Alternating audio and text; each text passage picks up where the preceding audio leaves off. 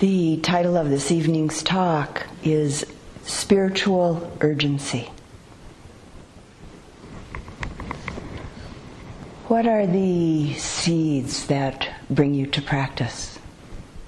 What are the seeds that brought you to a retreat like this particular one? Beginning this evening with a few questions. Questions that humans have felt and asked forever, forever and ever, regardless of culture, regardless of history. These murmurings of the heart, the deep questionings and yearnings that have been going on as long as there have been human beings. What is life about? What is death about? Who am I? Can I be happy? Can I be at ease in this life? What do I need to be truly happy and at ease in this life? Can I or how can I live gracefully, peacefully, with all of the challenges and all of the difficulties in this constantly changing world? With all of the challenges within me and all around me. What is it that brings me to practice? I suspect that these kinds of questions have shown up for you at various times in both subtle and maybe more overt ways. Our practice isn't about getting caught up in mulling over these questions, but rather the questions can be taken in as a motivating force, taken in as inspiration towards dropping more and more deeply into our practice. This evening's talk is about an urgency to awaken. And the Pali term for this is samvega, which is most often translated into English as spiritual urgency. But actually, it's uh, a term that's somewhat difficult to render into English because it includes quite a number of different mind states. In the classical Buddhist texts, it's spoken about as one being moved or stirred to a sense of urgency to practice, and one being moved to a sense of urgency within practice by what should move one, and then the systematic effort of one so moved.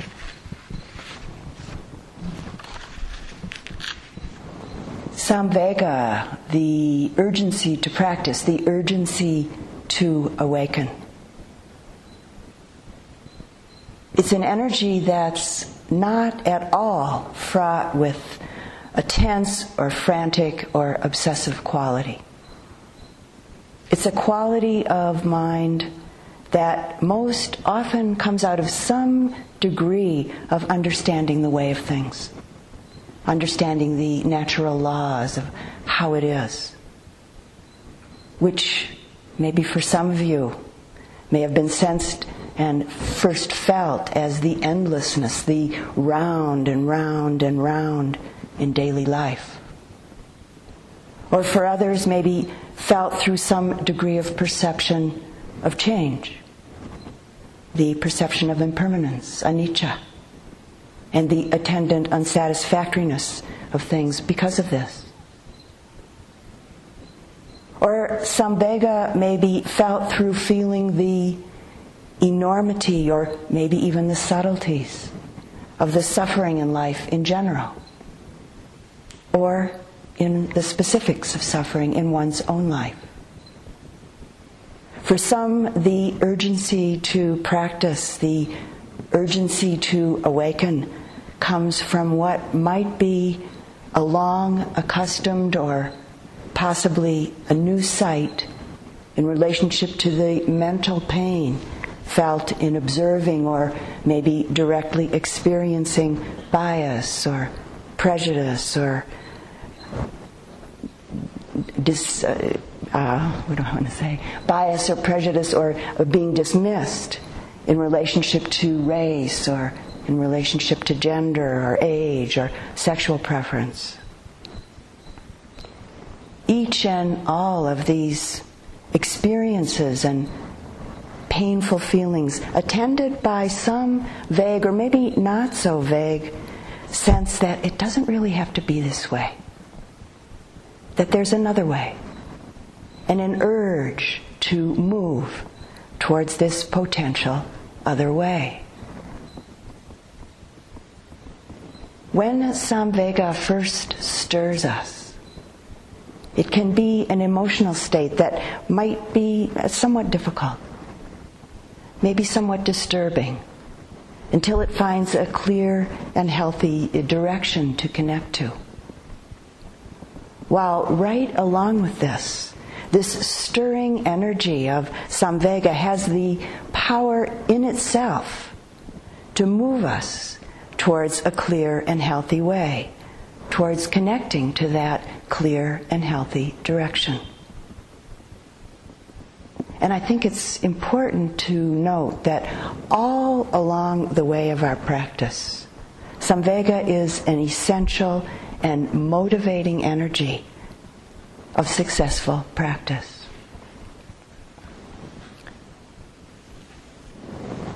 From my own experience, I would describe Samvega as the feeling of being stirred and inspired to a sense of spiritual urgency by phenomena that goes on within my own body mind process and by phenomena that goes on in the world around me. Happenings that I'm maybe directly involved with in some way or other or happenings that I'm simply an observer of. Samvega is the movement of the heart, an inner response to various occurrences that happen both within and outside of formal practice times. And for me, it's an inner response to let go deeper and deeper into my practice. It's this flavor of Samvega that moves me, stirs me again and again towards letting go of, towards relinquishing the painful contraction, however strong or however subtle, of clinging to anything. When Samvega is present, it may sometimes be experienced as an urgency or sometimes as an ardency, an inspired heart, an inspired mind, a passion, we could say, for spiritual practice. Something that I'm sure uh, some of you, if not all of you, have felt at times. And at least in part, maybe uh, what's brought you here to this retreat as a, as a Dhamma teacher, your ardency and your sincerity in and with your practice, it moves and inspires me. And I think it's probably safe to say that this is true for all of the people that I've had the honor to teach with. We're moved and inspired by your sincerity and your ardency in your practice. And this is one of the wonderful aspects for all of us here right now, right here. Meditators and teachers alike. Of living in a practice community such as this, even if it's just for a short while.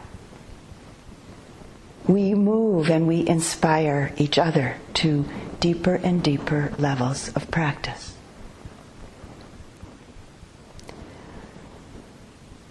So, more specifically, what is it that moves and inspires us towards practicing?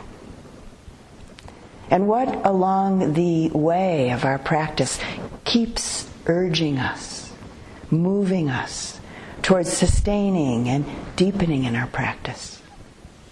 What might move us outwardly? What might move us inwardly towards this sense of spiritual urgency? What moved you to come here to practice now, to come to this retreat?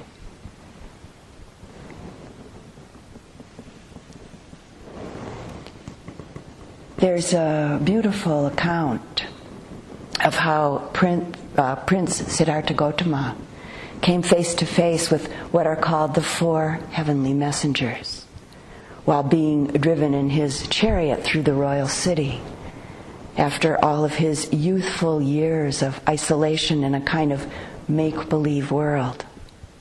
This account of his seeing old age, sickness, death, and a person dedicated to understanding the truth, a person dedicated to awakening. And maybe this story is more than just symbolic or metaphor.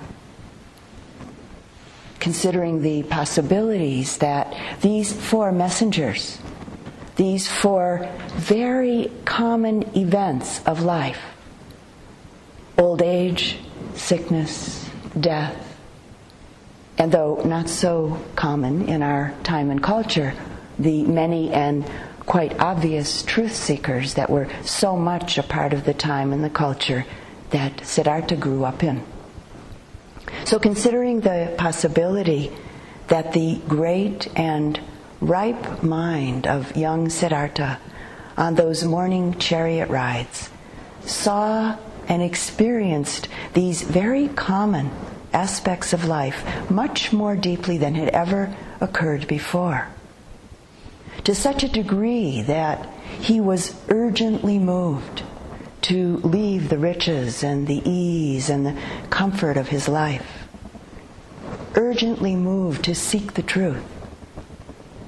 Inspired and moved to be liberated inspired and urgently stirred towards awakening from the ache and uh, of delusion in relationship to the complacent lull and the familiar habits of his life and the overt suffering that touched him so profoundly on those morning chariot rides. Isn't it really the same for us, the same case for us. That most of the time, with the many times that we've seen these same messengers in our own life, both outwardly and inwardly, that we've reacted. Reacted by ignoring them or by distracting ourselves from them in many ways or by even pretending or maybe even believing that something else is happening. Until somehow at least one of these messengers really touches us deeply. And then we respond. We respond, in fact, in a similar way as did Siddhartha, by being moved and inspired to seek a path of truth, seek a path of wisdom.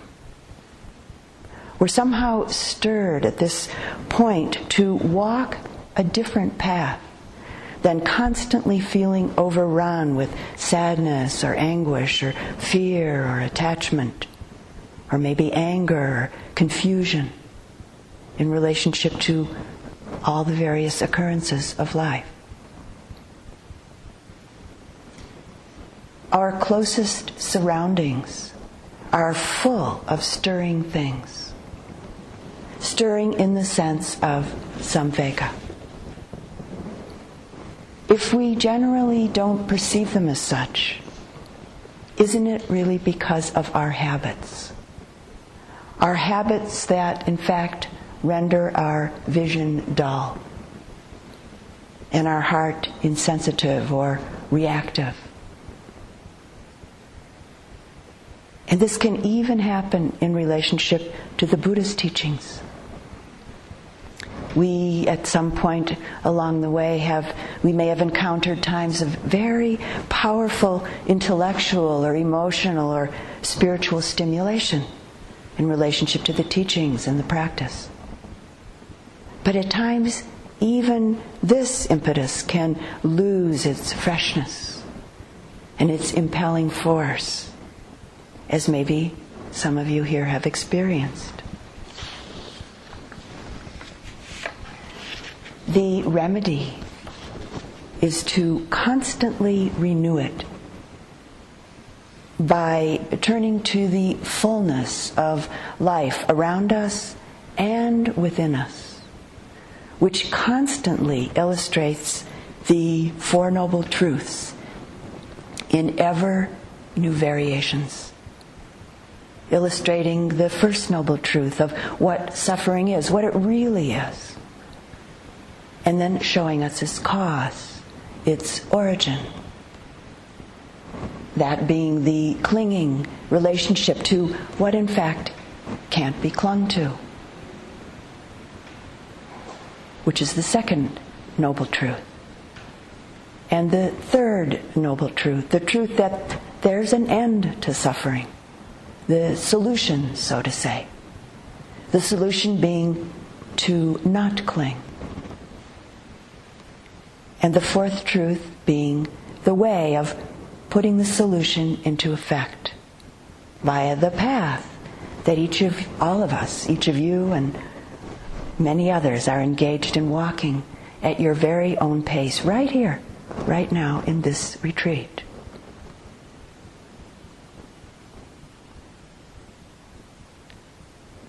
As very likely some of you have experienced and know, there can be a moment of direct vision within our own body mind experience of these truths. Or quite unexpectedly, some degree of understanding of one of these truths can show up. For instance, what might be a fresh seeing of our habitual reactions of fear, anger, grief, yearning, or clinging.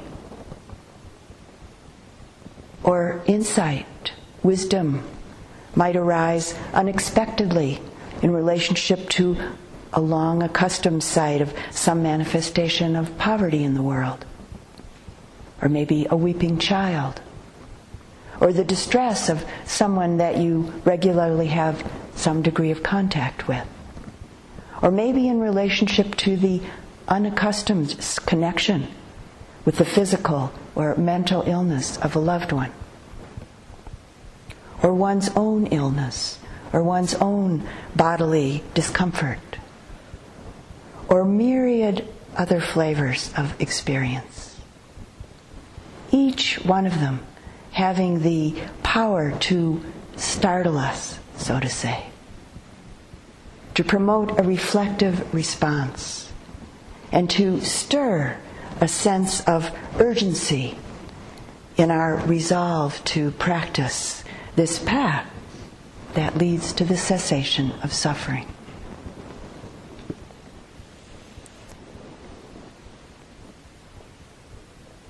Through seeing our own experiences of body and mind very directly, clearly, and more and more subtly, we might be stirred and moved by seeing and knowing the changing, impermanent, ephemeral, selfless, and impersonal nature of things.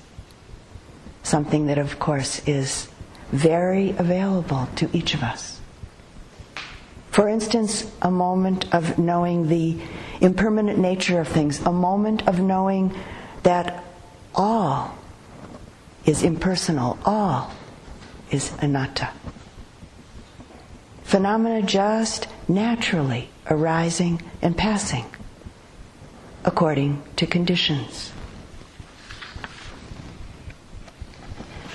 And with these moments of seeing and knowing, we are often urgently stirred inspired to go deeper in our already chosen path, to go deeper towards the end of suffering.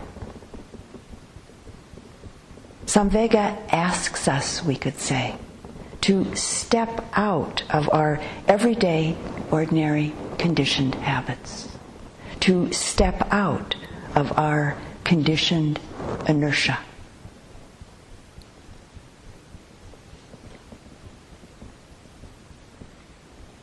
Each of us have many, many stories, many experiences that come out of our pursuit of a spiritual life. And within our life as a whole, of course, we have many stories. Stories that exhibit this knowing and the manifestation of samvega. It's actually often part of what's heard in talking with you during interviews.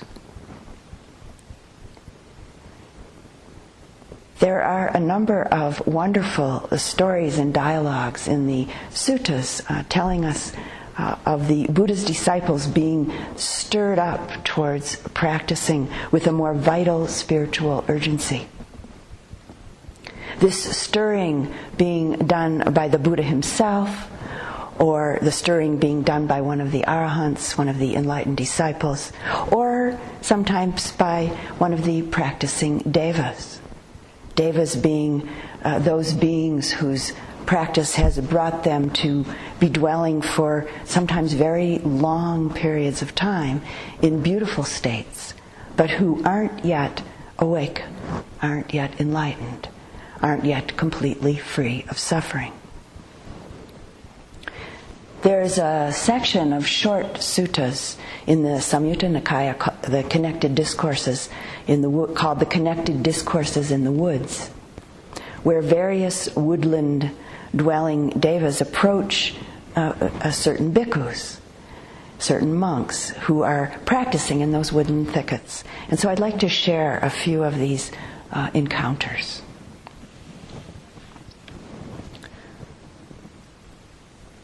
On one occasion, a certain bhikkhu was dwelling among the Kosalans in a certain woodland thicket.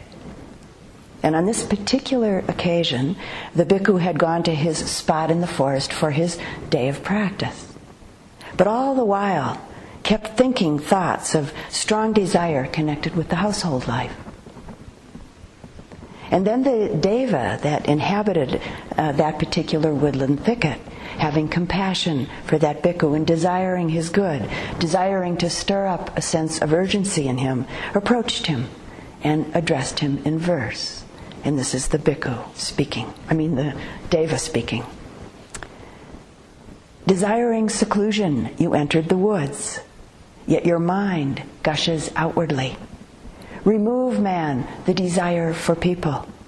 Then you'll be happy, devoid of lust and lust not necessarily meaning just sexual lust, but lust for food, for things, for various experiences, for various objects. And the Deva goes on, speaking to the bhikkhu. You must abandon discontent. Be mindful. Let us remind you of the way of the good. Hard to cross indeed is the dusty abyss. Don't let sensual dust drag you down. Just as a bird littered with soil, with a shake, flicks off the sticky dust, so a bhikkhu, or a yogi, a meditator, strenuous and mindful, with a shake, flicks off the sticky dust. Then that bhikkhu, stirred up by that deva, acquired a sense of urgency. The next dialogue takes place uh, shortly after the Buddha's parinibbana, after his death. His closest attendant and cousin, Ananda, had been strongly encouraged uh, uh, to attain arhantship before the first Buddhist council convened, which was scheduled to begin uh, during the next rains retreat. So Ananda had gone to the Kosala country and entered the forest, a forest abode to meditate. But when the people in that area found out that he was there, they continually came to him lamenting over the death of the Buddha. And so Ananda felt that he had to constantly instruct them in the law of impermanence. The forest dwelling who lived in that same area was aware that the upcoming Buddhist council could succeed only if Ananda attended as an arahant. So he went to Ananda and to provoke him uh, and inspire him to resume his meditation practice. And this is the sutta. On one occasion, the Venerable Ananda was dwelling among the Kosalans in a certain woodland thicket. Now, on that occasion, the Venerable Ananda was excessively involved in instructing lay people. Then the Deva that inhabited that woodland thicket, having compassion for Venerable Ananda, desiring his good, desiring to stir up a sense of urgency in him, approached him and addressed him in verse. And this is the Deva speaking. Having entered the thicket at the foot of a tree, having placed Nibbana in your heart, meditate, Gotama. Now, just an explanation.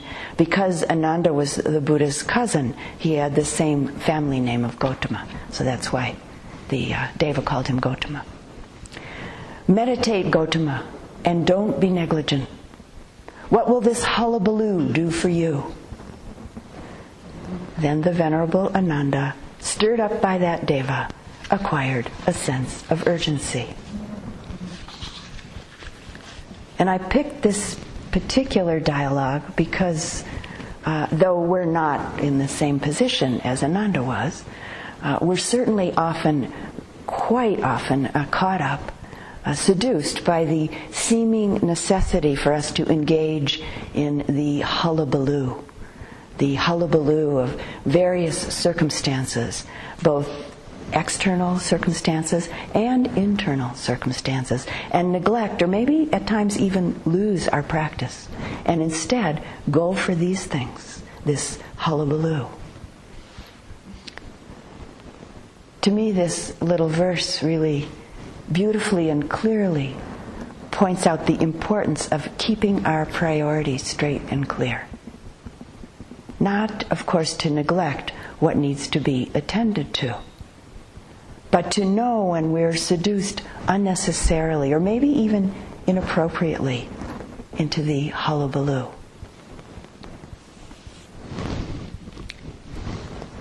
So, another verse.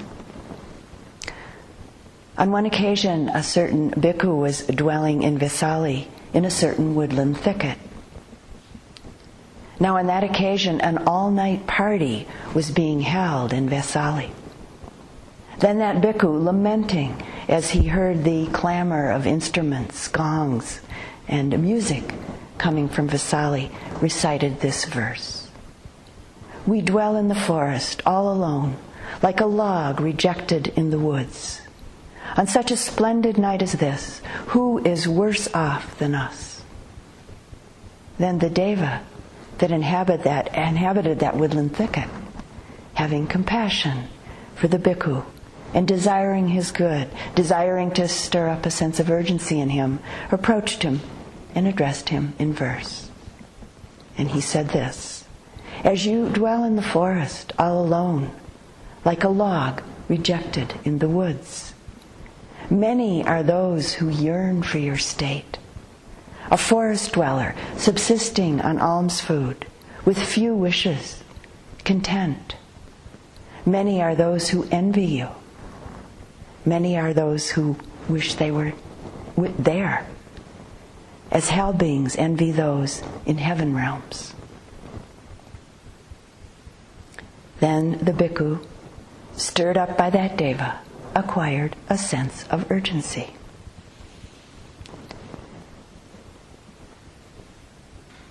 The next verse is regarding a bhikkhu who continued thinking thoughts of ill will and harming, as well as thoughts of sensuality, while he was practicing in the woods one day. And the deva who inhabited this same woodland area, out of compassion, and wishing to stir up samvega in him, spoke to him in verse and said this Because of attending carelessly You, sir, are eaten by your thoughts. Having relinquished the careless way, and in this case, careless way means uh, attending to things as permanent, as self, and as desirable because they're pleasurable. Having relinquished the careless way, you should reflect carefully, and meaning carefully meaning attending to the true characteristics of phenomena as impermanent, as non self, and thus unsatisfactory in nature. You should reflect carefully, the Deva said to the bhikkhu. And goes on to say, by basing your thoughts on the teacher, in this case the Buddha, on the Dhamma, and on the Sangha, and on your own virtues, you will surely attain to gladness and rapture and happiness as well. And then when you are suffused with gladness, you'll make an end to suffering. Then that bhikkhu, stirred up by that deva, acquired a sense of urgency. The last verse that I'd like to uh, share with you is about a bhikkhu who, after returning from his alms round and then eating his meal in the woodland thicket where he practiced every day, he would go down uh, to a nearby pond and sniff a red lotus.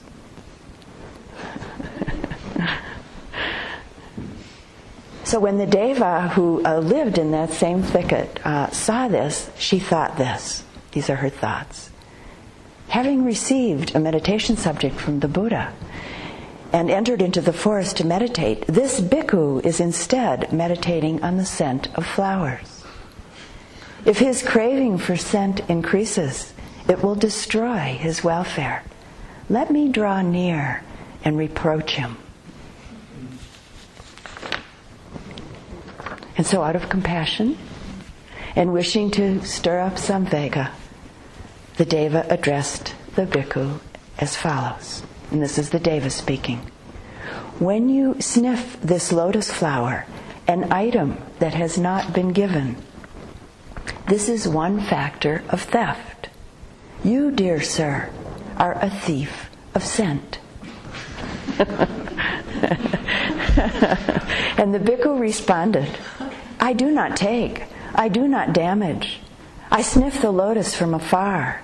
So, for what reason do you say that I am a thief of scent? And the, uh, the bhikkhu goes on.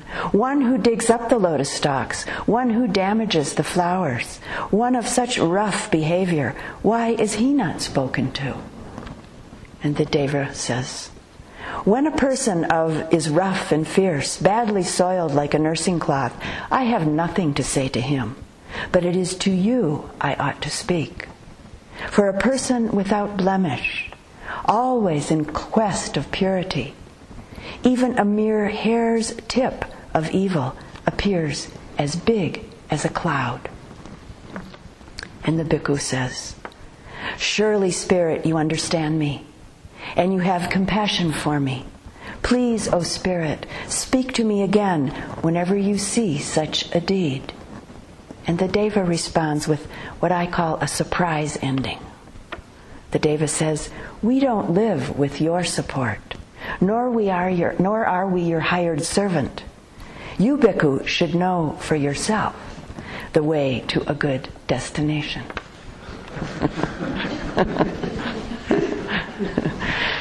then that Bhikkhu, stirred up by that Deva, acquired a sense of urgency.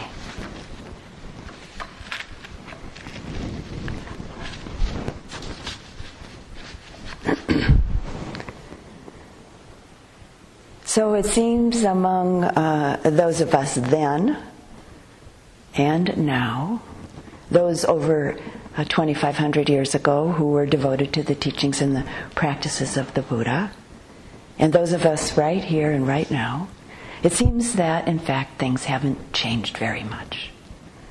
Our human predicament crosses time and cultures. The teachings are really timeless. The solution that the Buddha offers to our, what I sometimes call our karmic predicament, is as relevant today as it was in India when these verses were spoken.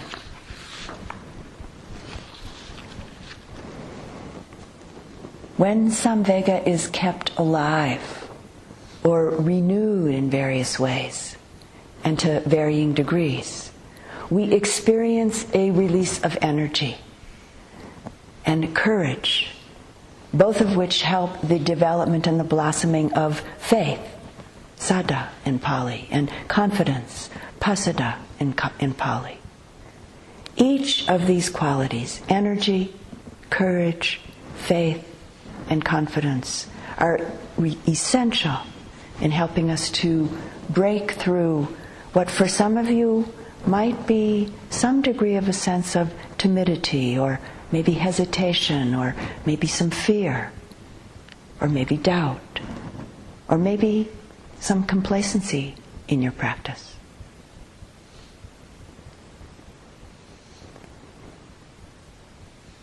The Buddha, countless times and in countless ways, exhorted his followers to arouse samvega. In speaking to a group of disciples, in one sutta he says, Rouse yourselves, sit up. What good is there in sleeping? And in this case, sleeping meaning the sleep of ignorance, the sleep of delusion. What good is there in sleeping? For those afflicted by disease, meaning the dis-ease of suffering, the dis-ease of constant dissatisfaction. For those afflicted by disease, struck by the arrow of craving, what sleep is there? Rouse yourselves, sit up, resolutely train yourselves to attain peace. And the Buddha goes on. Go beyond this clinging to the pleasures of the six sense doors to which humans and most devas are attached and which they seek. Do not waste your opportunity. When the opportunity has passed, they sorrow when consigned to the realms of suffering, the realms of confusion and anger. Negligence is a taint, said the Buddha, and so is the greater negligence growing from it by earnestness and understanding, withdraw the arrow.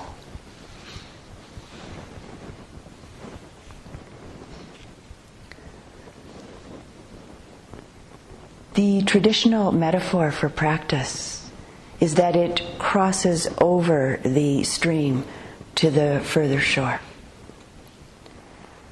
The Buddhist attitude towards life is about keeping one foot, so to say, out of the mainstream and on the ground, the ground of a sense of spiritual urgency, the ground of samvega. The Buddha was so confident in the solution that he found to the predicament of the unsatisfactory round, the cycle of birth, aging, and death, which is actually occurring moment to moment to moment in our life, breath by breath. That not only does he ask us not to close our eyes to this reality, but to also engage in a moment to moment observation of the cycle and to be completely honest with ourselves in the process. The Buddha's confidence was so clear and so strong that he called the reality of suffering the First Noble Truth, which, from this perspective, we could say is a gift that confirms our most sensitive and our most direct experiences of things. And then, from the gift of this first truth, this first noble truth, the Buddha asks us to become even more sensitive, even more sensitive to the point where we see, where we know that the true cause of suffering is not somewhere out there, not coming from some outside thing or some outside being, but that it's coming from in here. In here, in the craving and the clinging and the fear that's present in our own mind.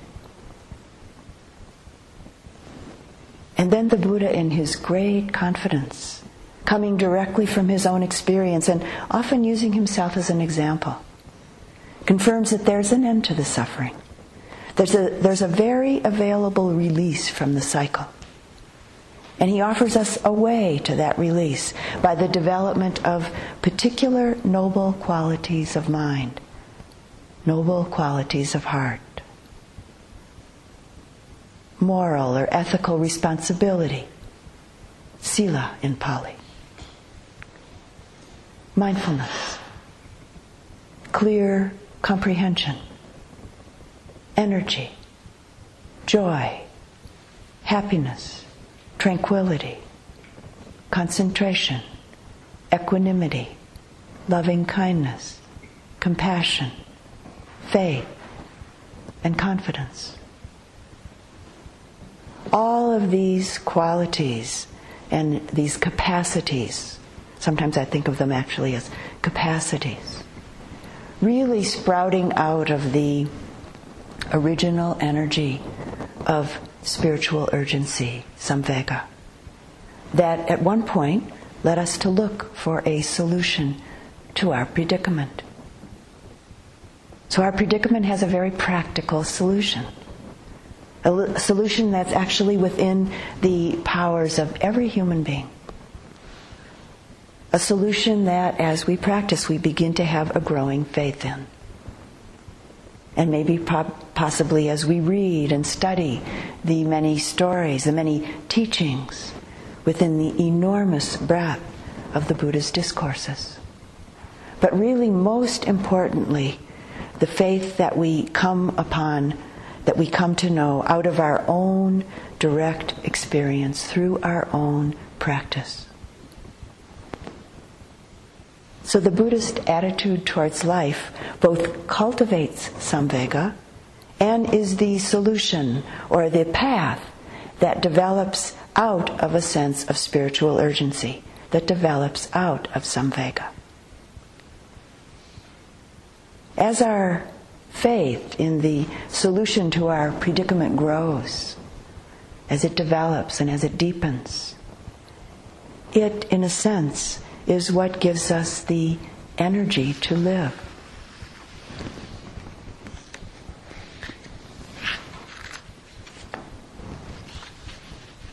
The last story I'd like to share with you this evening is maybe a, a somewhat unlikely one from uh, the contemporary writer Annie Dillard.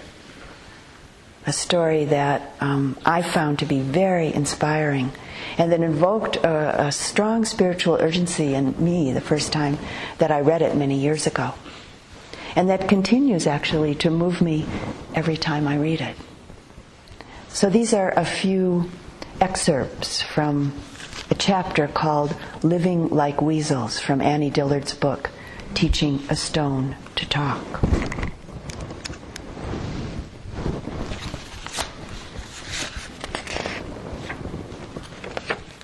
Last week, I, was, I startled a weasel who startled me, and we exchanged a long glance. Weasel, I'd never seen one wild before. He was 10 inches long, thin as a curve, a muscled ribbon, brown as fruitwood, soft furred, alert. His face was fierce, small and pointed as a lizard's. He would have made a good arrowhead.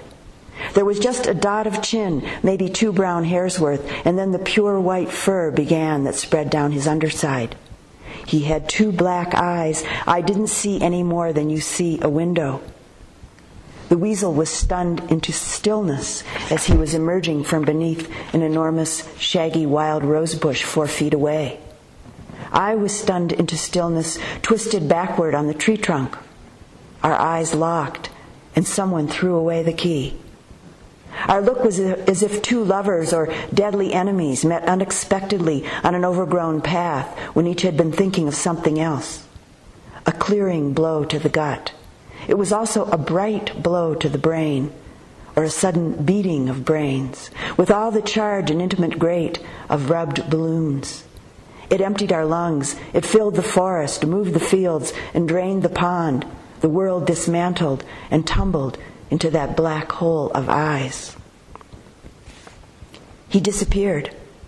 This was only last week, and already I don't remember what shattered the enchantment. I think I blinked. I think I retrieved my brain from the weasel's brain and tried to memorize what I was seeing, and the weasel felt the yank of separation. I waited motionless, my mind full of data, and my spirit with pleadings, but he didn't return. I tell you, I've been in that weasel's brain for 60 seconds, and he was in mine. Brains are private places, muttering through unique and secret tapes. But the weasel and I both plugged into another tape simultaneously for a sweet and shocking time. Can I help it if it was a blank? I would like to learn or to remember how to live. I don't think I can learn from a wild animal how to live in particular but I might learn something of the purity of living in the physical senses and the dignity of living without bias or motive. The weasel lives in necessity, and we live in choice, hating necessity and dying at last ignobly in its talons. I would like to live as I should, and I suspect that for me the way is like the weasel's, open to time and death painlessly, noticing everything, remembering nothing, choosing the given with a fierce and pointed will. I remember muteness as a prolonged and giddy fast where every moment is a feast of utterance received. Time and events are merely poured, unremarked and ingested directly, like blood pulsed into my gut through, the, through a jugular. We can live any way we want. People take vows of poverty, chastity, and obedience, even of silence, by choice. The thing is to stalk your calling in a certain skilled and supple way, to locate the most tender and live spot and plug into that pulse. This is yielding, not fighting. A weasel doesn't attack anything. A weasel lives as he's meant to, yielding at every moment to the perfect freedom of single necessity. I think it would be well and proper and obedient and pure to grasp your one necessity and not let it go, to dangle from it limp wherever it takes you. Then even death, where you're going no matter how you live, cannot you part. Seize it and let it seize you up aloft even till your eyes burn out and drop. Let your musky flesh fall off in shreds, and let your very bones unhinge and scatter, loosened over fields, over fields and woods lightly, thoughtless, from any height at all, from as high as eagles. I would like to learn or remember how to live. I would like to live as I should, and I suspect that for me the way is like the weasel's, open to time and death painlessly, noticing everything, remembering nothing, choosing the given with a fierce and pointed will.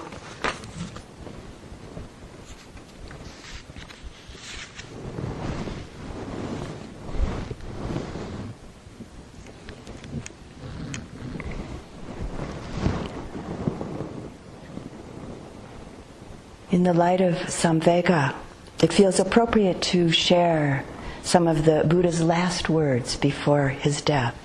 Words offered to his monastic and his lay disciples to instill a sense of urgency in them, to exhort them to keep going along the path.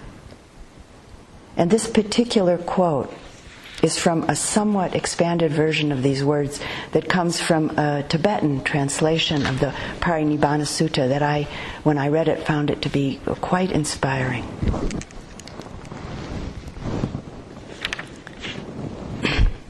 O bhikkhus, do not grieve. Even if I were to live in the world for as long as a kalpa, our coming together would have to end. You should know that all things in the world are impermanent, are of a nature to decay. Coming together inevitably means parting. Do not be troubled, for this is the nature of life. Diligently practicing right effort, you must seek liberation immediately. Within the light of wisdom, destroy the darkness of, of ignorance. Nothing is secure. Everything in this life is precarious. Always wholeheartedly seek the way of liberation. All things in the world, whether moving or non moving, are characterized by disappearance and instability. Stop now. Do not speak. Time is passing. I am about to cross over. This is my final teaching.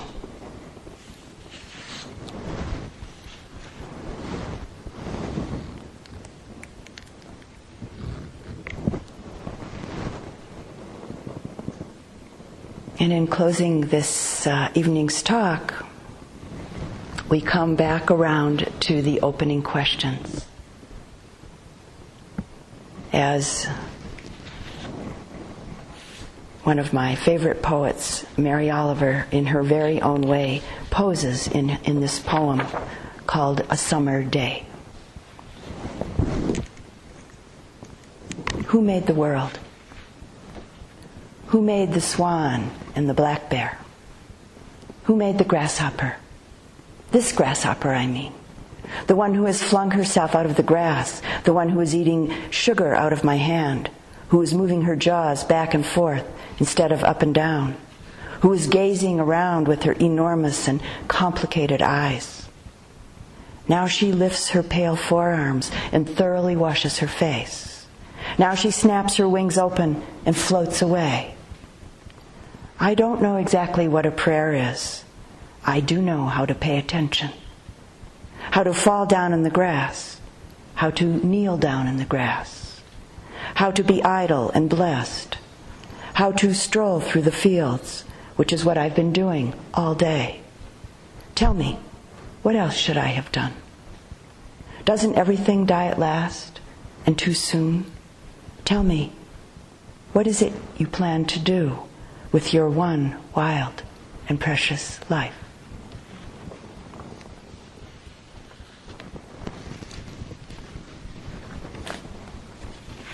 And let's just sit quietly for a few moments.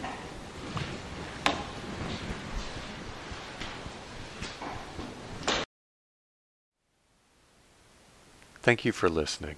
To learn how you can support the teachers and Dharma Seed, please visit dharmaseed.com org slash donate.